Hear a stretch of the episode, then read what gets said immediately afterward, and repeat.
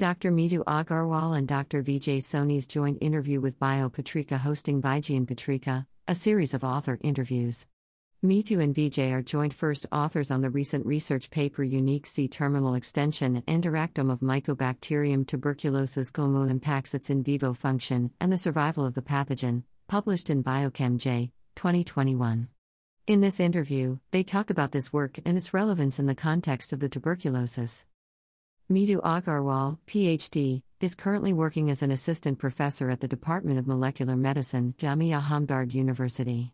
Dr. Meetu Agarwal did her postdoctoral research at the National Institute of Immunology, New Delhi. Dr. Meetu has completed her PhD from Jawaharlal Nehru University, JNU, New Delhi.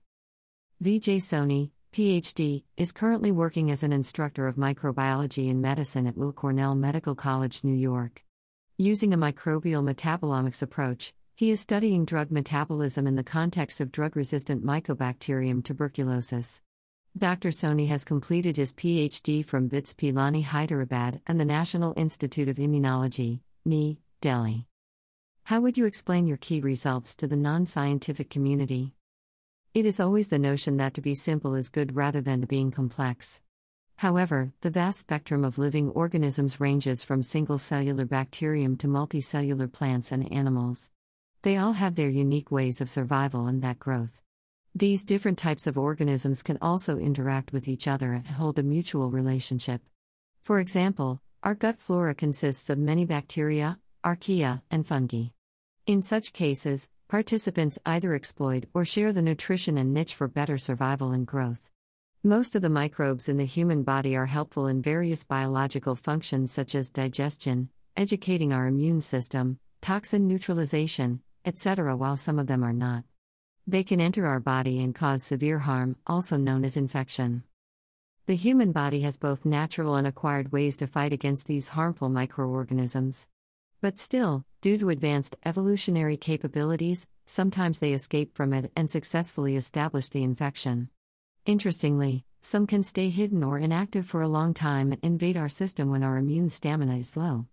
Mycobacterium tuberculosis, MTB, is one of the smart bacteria which causes the commonly known disease TB, tuberculosis. According to sources, a quarter of the world's population, 1.7 billion people, carries this microorganism, latently, and almost 159 people die every hour. Therefore, it is vital to understand the biology of the bacteria causing TB. Doctors are using various kinds of combinational drug regimens, and scientists are developing new sets of antibiotics and vaccines to combat it.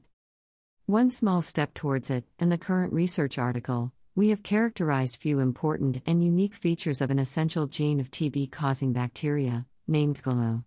Just like our skin, microorganisms are also surrounded by a protective layer, known as cell wall. And this gene, GLMU, present in most of the bacteria, including MTB, is one of the key members to produce the cell wall. Our study deciphers that GLMU and MTB hold some distinct vital features that can be targeted while designing and developing new drugs against TB. Schematic Greater than our research provides a way to design new sets of inhibitors against these particular topographies of GLMU, which can then indirectly affect many more pathways, GLMU interacting partners. What are the possible consequences of these findings for your research area? Although humans and bacteria are genetically diverse, the fundamental biochemical processes hold great levels of similarities. Therefore, it is difficult to select a biological molecule or process that can unambiguously affect the survival of an infection causing bacteria, not the beneficial bacteria. GLMU is present in many bacteria, but with the help of molecular biology and genetic engineering, our research shows that this gene, GLMU, has distinct structural features and interactions with other important proteins exclusive to MTB GLMU. It's like one bullet, multiple targets. Thus, our research provides a way to design new sets of inhibitors against these particular topographies of GLMU, which can then indirectly affect many more pathways, GLMU interacting partners. What was the exciting moment, eureka moment, during your research? We believe that every result, positive or negative, is a eureka moment for a researcher because it helps us strengthen or modify our hypothesis. Literature is full of many such studies talking about numerous characteristic characters of GLMU from various microorganisms. As GLMU is a very conserved protein, and we were expecting that complementation of this gene in a GLMU gene knockout strain of MTB would help MTB survive. But we were wrong. We tried various closely related genes, and none of them rescued the bacteria, even GLMU from Mycobacterium smegmatis, which is the same family strain, with significant similarities. It was our all moment and motivated us to dive deep into it. What do you hope to do next? We as a researcher always hope to better the things we are already doing and continue working towards that. We have explored various dimensions of GLMU such as biology, role in infection, and crystal structure. GLMU synthesizes the fundamental building blocks of the bacterial cell wall, and with our in depth understanding, we would like to explore other unknown biological and biochemical functions of GLMU and harness them for the development of better inhibitors against TB. Where do you seek scientific inspiration?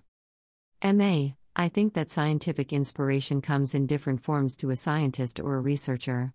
Primarily, it's self interest when you entered into the field. Since now you are exposed to the real world of research, it can come from your mentors, colleagues, and most importantly, from ongoing research into the field. That brings the importance of scientific meetings and conferences into the picture. Versus, my scientific inspiration comes from nature, observations, and questions. Every time I see any phenomenon or problem, my mind seeks the reason or solutions for it, and that drives me to read literature, discuss with mentors and colleagues, and finally design experiments to test it. The quest for the unknown clicks in the brain and fuels my imagination to connect the dots to make a better picture. How do you intend to help Indian science improve? Indian science has a huge potential and provides us with several opportunities. We intend to provide a very enthusiastic and learning environment in our research group and never let down anyone's scientific temperament. We also believe in collaborative learning, therefore, we try to connect with new budding research minds and provide the necessary training in our laboratories.